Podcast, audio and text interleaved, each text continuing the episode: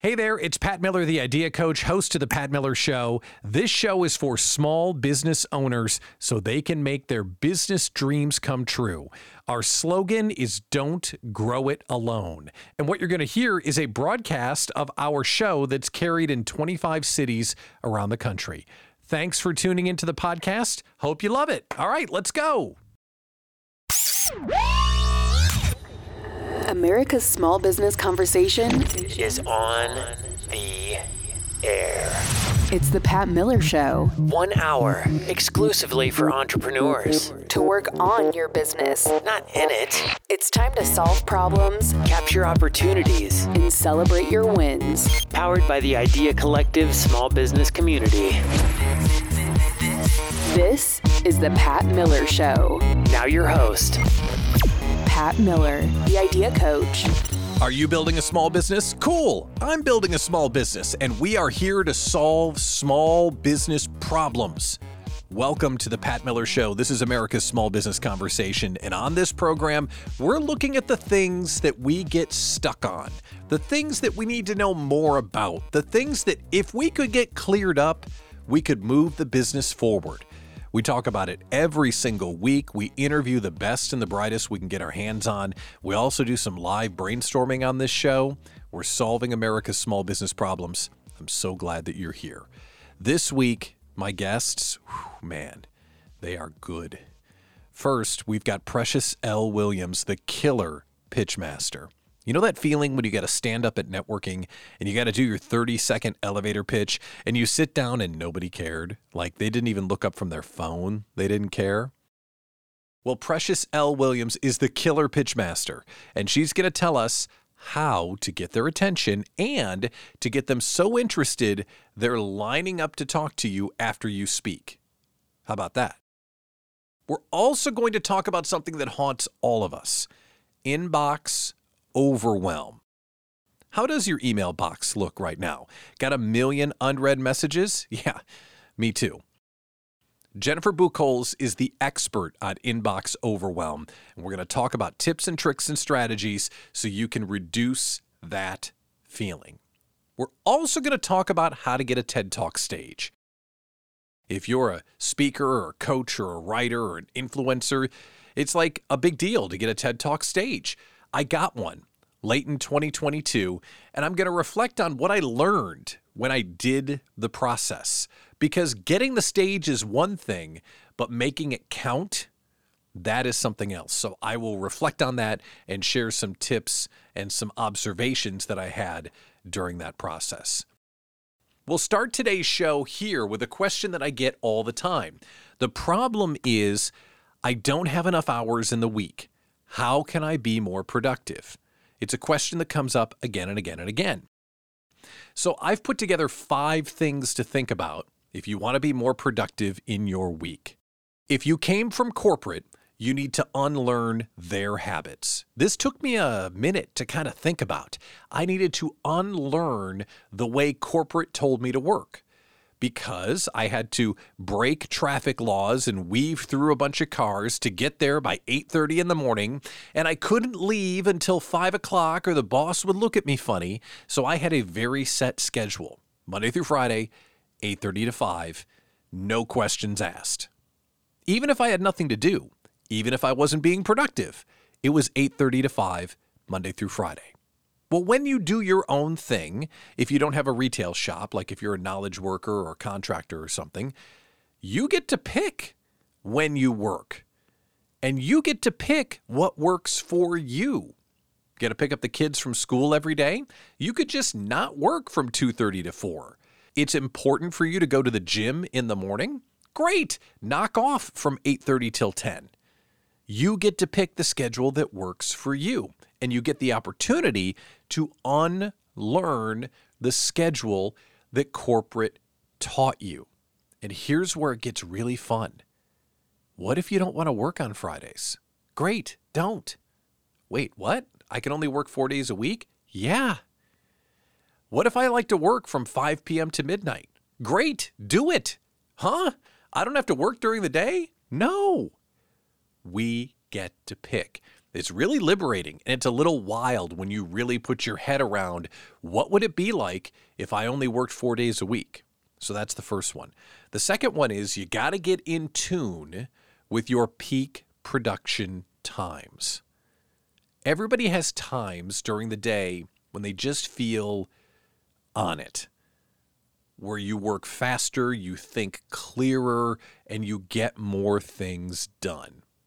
You might be three to five in the afternoon. I am like six until nine in the morning. Couple of cups of coffee. Whew, I'm awake. I'm caffeinated. I'm getting it done. I get more done before 9 a.m. than the rest of the day. It's just how I work. And we all need to know what those power times are because we need to protect them. I'm talking digging a trench, barbed wire, armed guards, scary dogs, electric fences. Protect those times. Your scheduling begins with knowing when you like to work and when you work at your best because no one else gets those times. No one. No clients, no partners, nobody. The beginning of your schedule is your peak time defended. From there, we will expand. So, when do you want to work? When do you work best? Those are your times. The next step is to go to your calendar and block out those times. So, if three to five is your peak time, go to your calendar and block out two to five every day. No one's going to die. No one's going to even know that you've blocked out two to five. So now you've gifted yourself those times. With those times blocked out, knowing that your peak hours are yours and yours alone, then you can bring in an automated calendar tool. Calendly is probably the best known, but there are a million of them. Here is my booking tool if you want to have a calendar meeting with me. It's effective because you don't have to go back and forth via email to book a time, one. And two, no one can pick your peak times. So no one can book you before you feel like working. Let's say you don't start your day until 10 a.m. And no one can book a time between 3 and 5.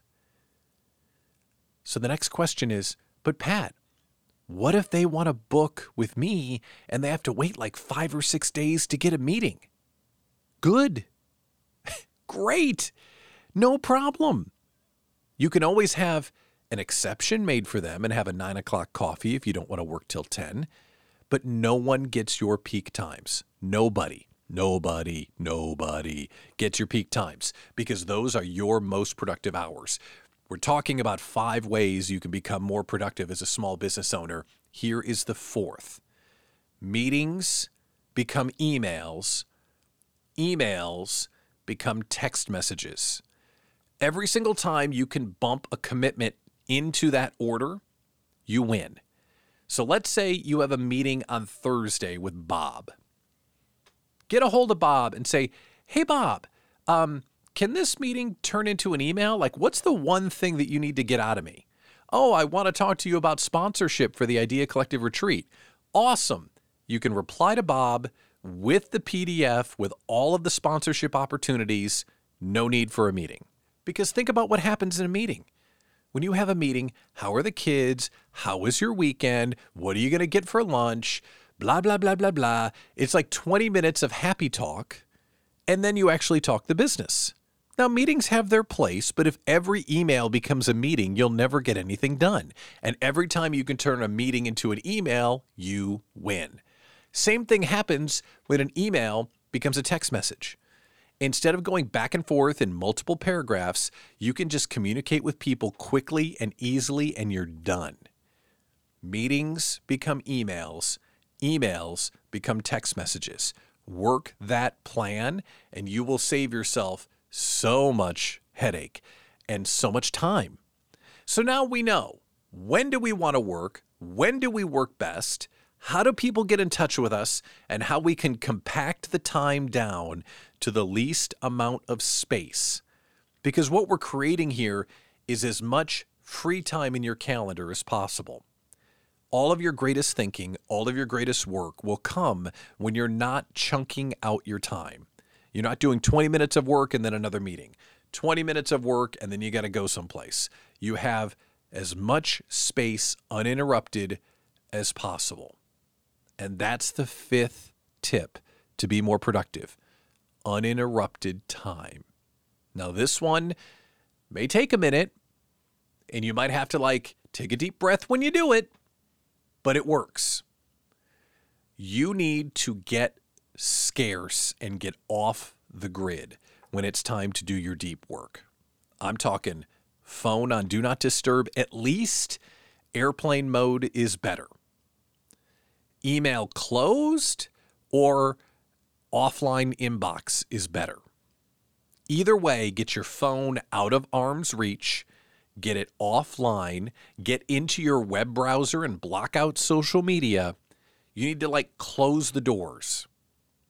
Turn off the lights practically. Nobody's home. I'm here to do my deep work.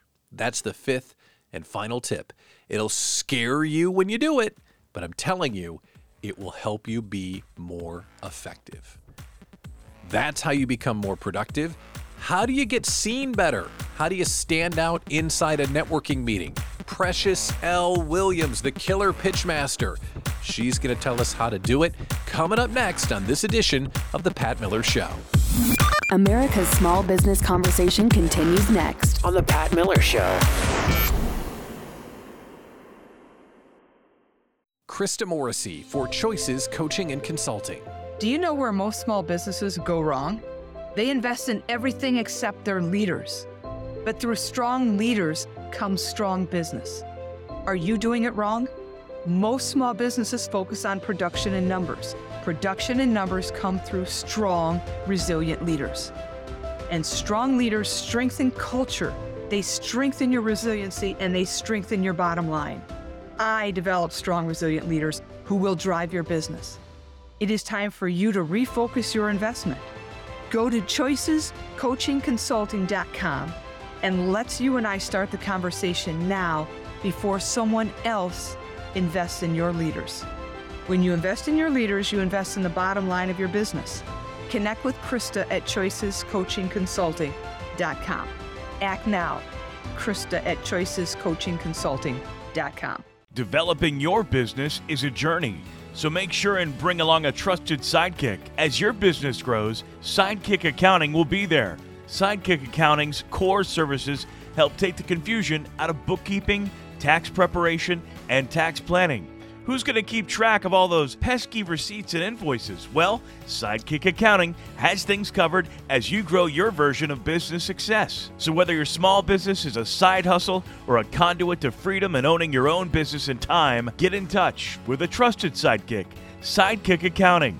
There are expert advisors waiting to hear from you now. Feel free to call or send a text message to 414 310 7689. That's 414 310 7689. You can find them on LinkedIn, Facebook, and Instagram, or visit sidekick accounting.com. Remember, developing your business is a journey, so bring along a trusted sidekick. Now, America's small business conversation continues. On The Pat Miller Show. Welcome back to the Pat Miller Show. This is America's small business conversation. Why are we on the air? Because no one's talking about small business and no one is giving you the respect that you deserve as someone that's taking an idea and a dream and trying to make it a reality. So I find it my responsibility to go out and find the best and the brightest and have them come on the air and teach you something so we can work on our business, not in it. And today I'm excited to welcome one of my favorites. Precious L. Williams, the killer pitchmaster, is here and she's got stuff to teach us. But let's first say hello. Queen, it is great to see you. How are you? I am awesome, and I'm so glad to be here too. I'm so excited to have you. So, the killer pitchmaster, if someone's never had the honor of meeting you before, tell people what you do and what you teach people. Well, I am Precious Williams, proud founder and CEO of Perfect Pitches by Precious. And as the killer pitch master, I am brought in to teach you how to slay all competition with a killer pitch. Whether it's your elevator, your media, your investor, your sales, your speaker, your interview pitch, I want you to be the only choice that matters. And how you pitch and communicate yourself will set you heads and tails above everyone else. And you will be the one only choice that matters when a decision needs to be made on products and services. I don't think people appreciate how many times and in how many ways they have to introduce themselves, that they have to describe what they do. How come, one, we don't appreciate that? And two, many of us are not really good at it. Why do we struggle?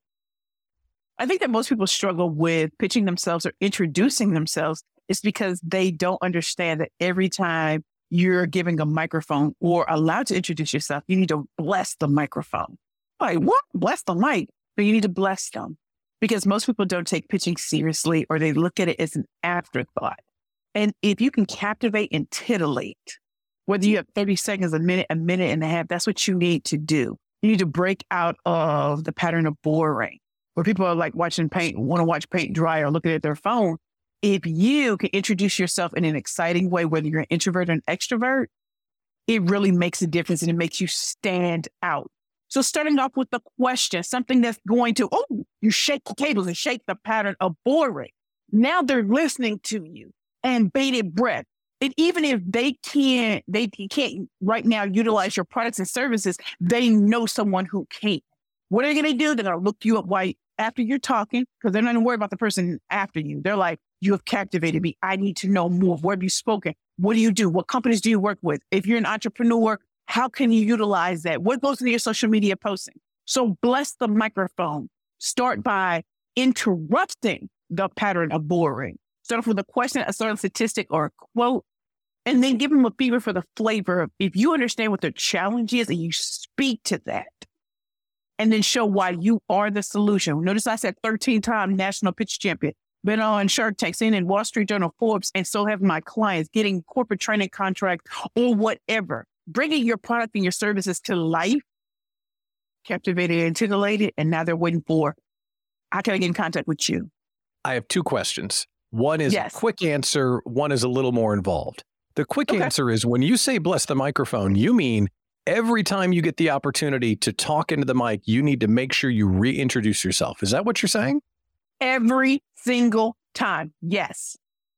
Wow. I don't think people would be comfortable doing that, but that's okay, right? We have to get into the habit of standing up for ourselves and proclaiming what we do. Is that what you're saying? Right. Because even though some people have heard you before, some other people have not.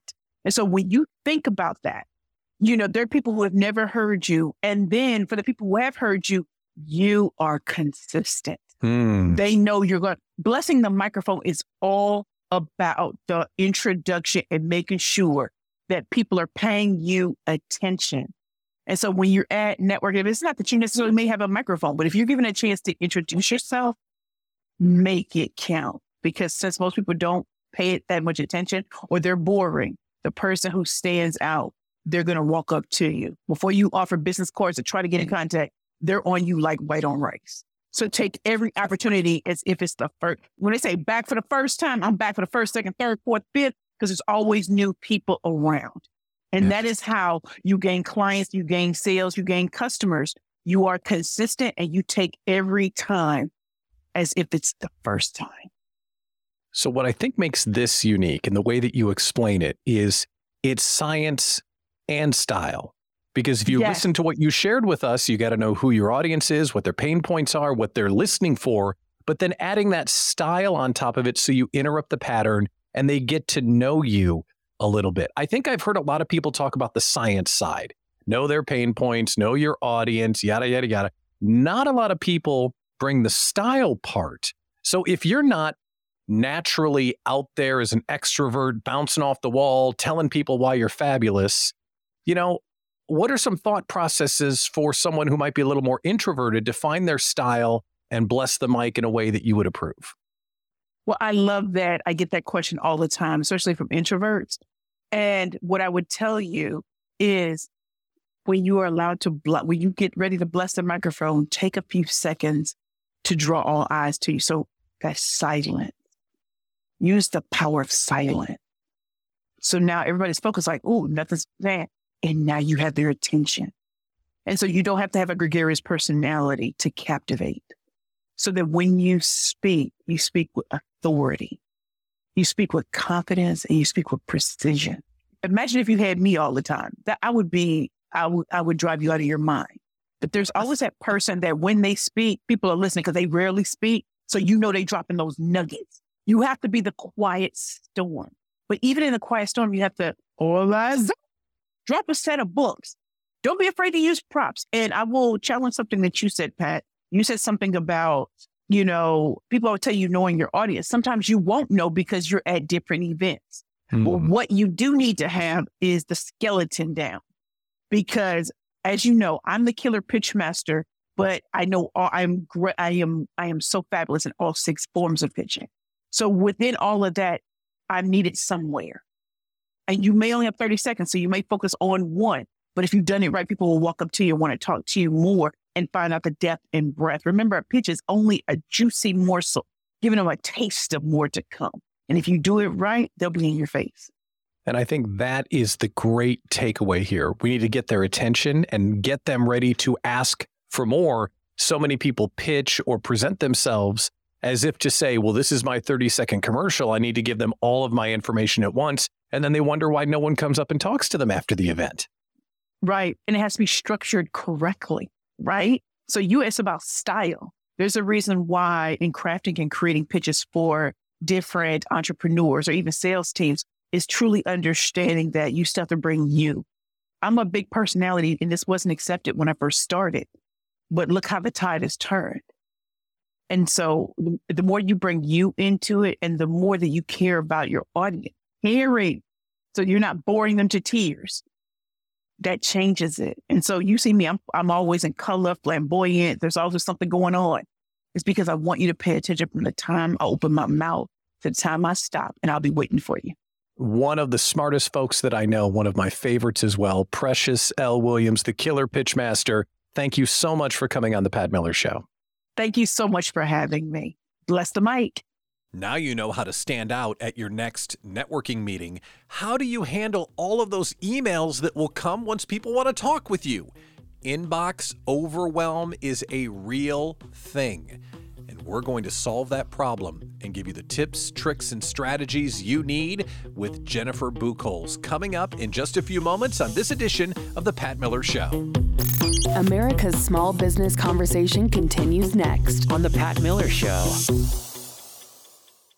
Are you a woman who needs to protect and grow your business? Or do you have a secret dream to start one? I bet you do. If you don't have a lawyer on your side, you may be putting your family and personal assets at risk. I know, I know. You might be avoiding lawyers because they seem overwhelming or intimidating. That's why you have to meet the team at Athena Legal Solutions, LLC.com. This all woman team of talented lawyers are the most approachable, knowledgeable, and friendly team you'll ever meet. They exist solely to support women business owners who often go without the legal support they truly need. In 2023, they want to help 223 women create a solid legal foundation for their business. The first 100 women who mention this ad will receive over $100 off of their LLC starter package. Visit Athena Legal Solutions LLC.com.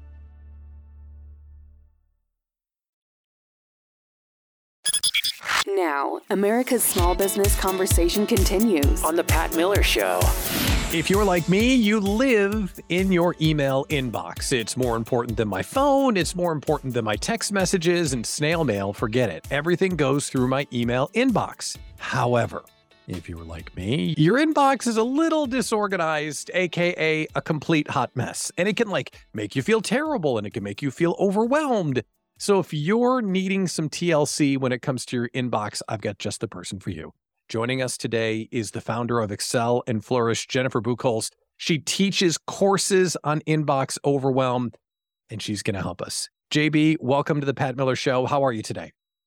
Great, Pat. Thanks for having me. So glad you're here. So glad you're here. Desperately need your help.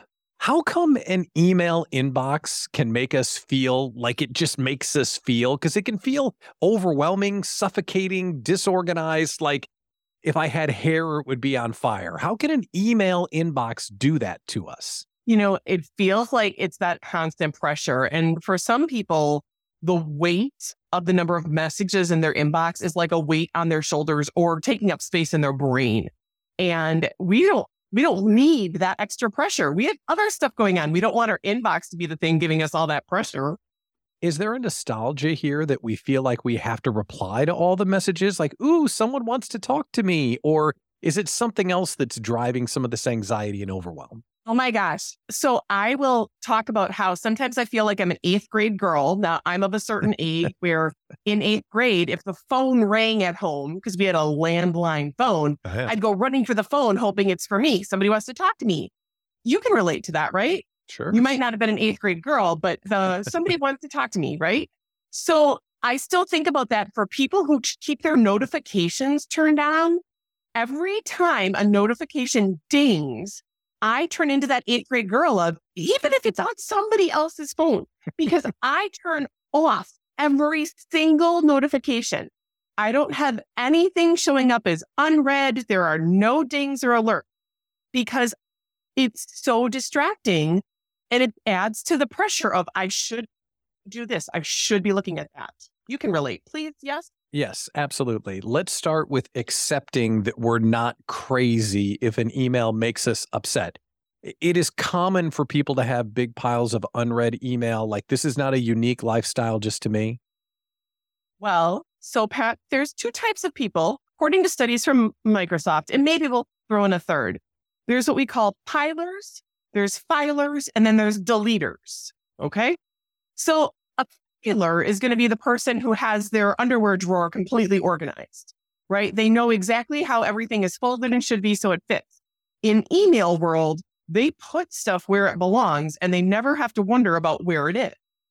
A piler, on the other hand, it sounds like that's what you are.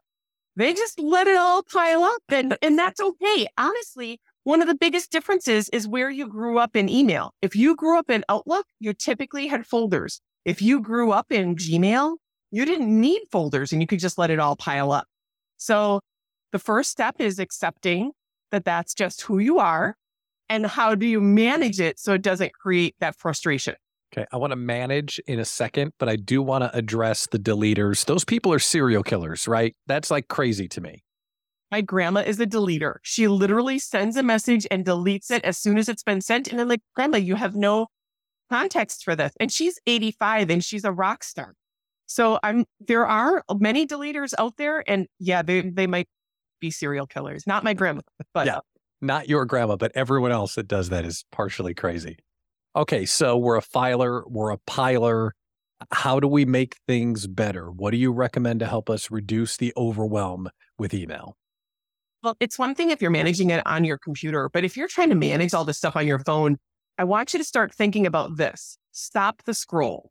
If you have so much stuff on your phone that you have to scroll multiple times to get through it, that's not working in your best interest. So instead, one of the biggest keys that I think can be helpful for people is one, having a clear indicator of your to do item.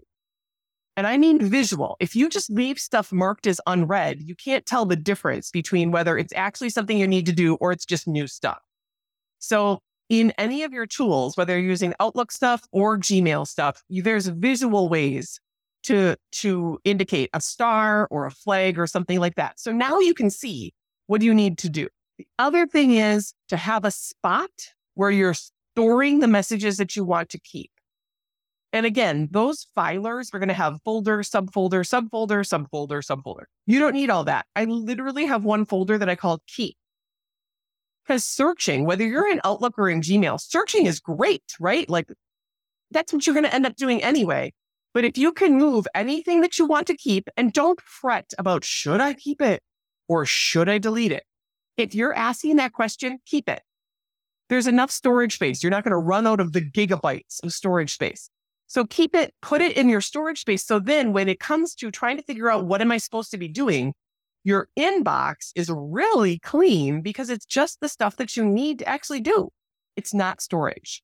We're talking about email overwhelm with Jennifer Buchholz, the founder of Excel and Flourish. Is this multiple times a day, one time a day? What do you recommend as an email rhythm? You know, it depends for each person. I encourage people to get into a habit of only checking for new stuff a handful of times a day. And that can, it can become a big habit to break because so many people are sucked into How quick do I need to respond? But if you really talk to productivity experts, they're saying you should not be checking for a new email more than three times a day. If that feels ridiculous, right? I see, Pat. I That's your face, like, ridiculous. insane. Well, consider that in many situations, you can be in a meeting for an hour and not check for new stuff. So, what if you just, you know, start by only checking once an hour for new stuff? And that way it trains you into, well, how much new stuff am I really getting? And how much of it is the old stuff piled up that I keep looking at? Yes, over and over. And I'll get to that. I'll get to that. I'll get to that.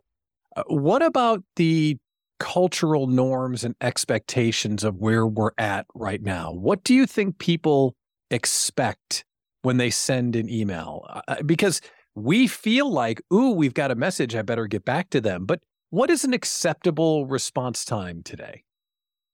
I think that really varies for the business that we're in and for the types of like urgent situations that we have to have. What I expect is that we set expectations around responsiveness.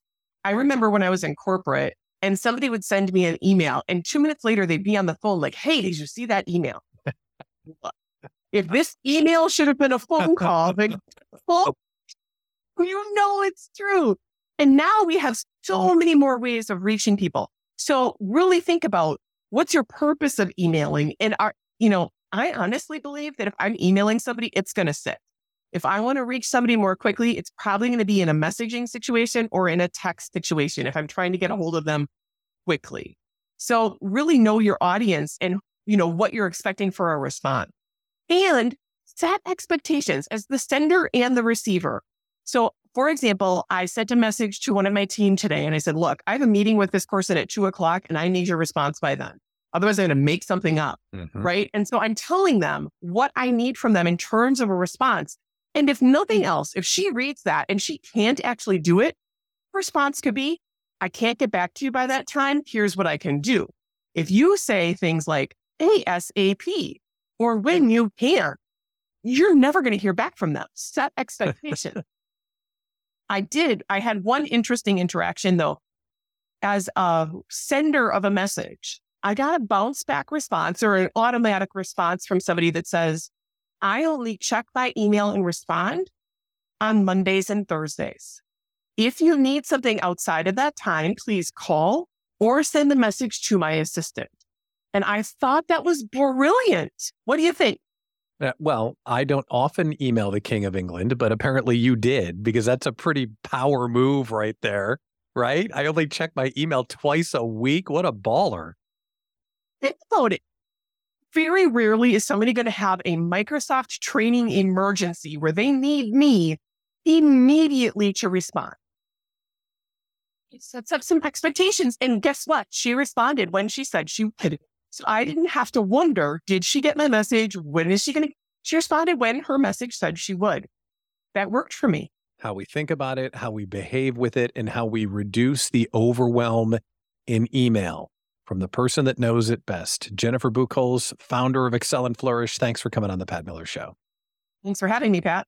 Each week on the Pat Miller Show, I like to pass along a small business podcast so you can continue to learn and develop as an entrepreneur. The show you should know is powered by Podcast Town.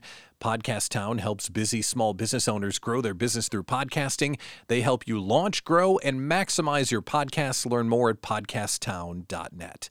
This week's show you should know the Entrepreneur Encounters podcast. It features small business owners on their entrepreneurial journey. Learn insights and strategies on how to grow your business based on the struggles, stories, and successes of the interview guests. Which entrepreneur encounter will change the course of your business? Find the show and check it out at patmillershow.com. Thinking about a TED Talk stage? Wouldn't that be awesome? I had the opportunity to do one, and I'll tell you what I learned going through the process next on The Pat Miller Show. America's small business conversation continues next. on The Pat Miller Show.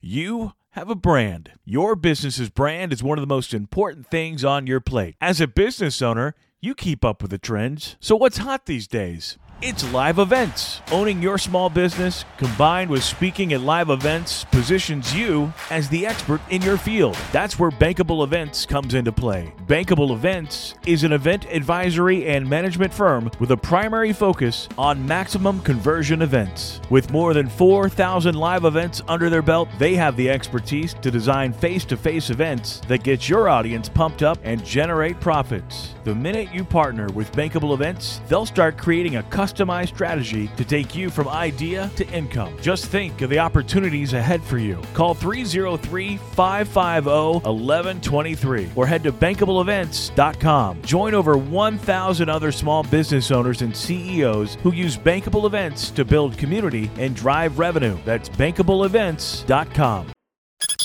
Now, America's small business conversation continues. On The Pat Miller Show. Welcome back to the Pat Miller Show. I had an opportunity late last year that I did not anticipate. Someone emailed me, Hey, Pat, uh, TEDx is coming to Carroll University. You should apply.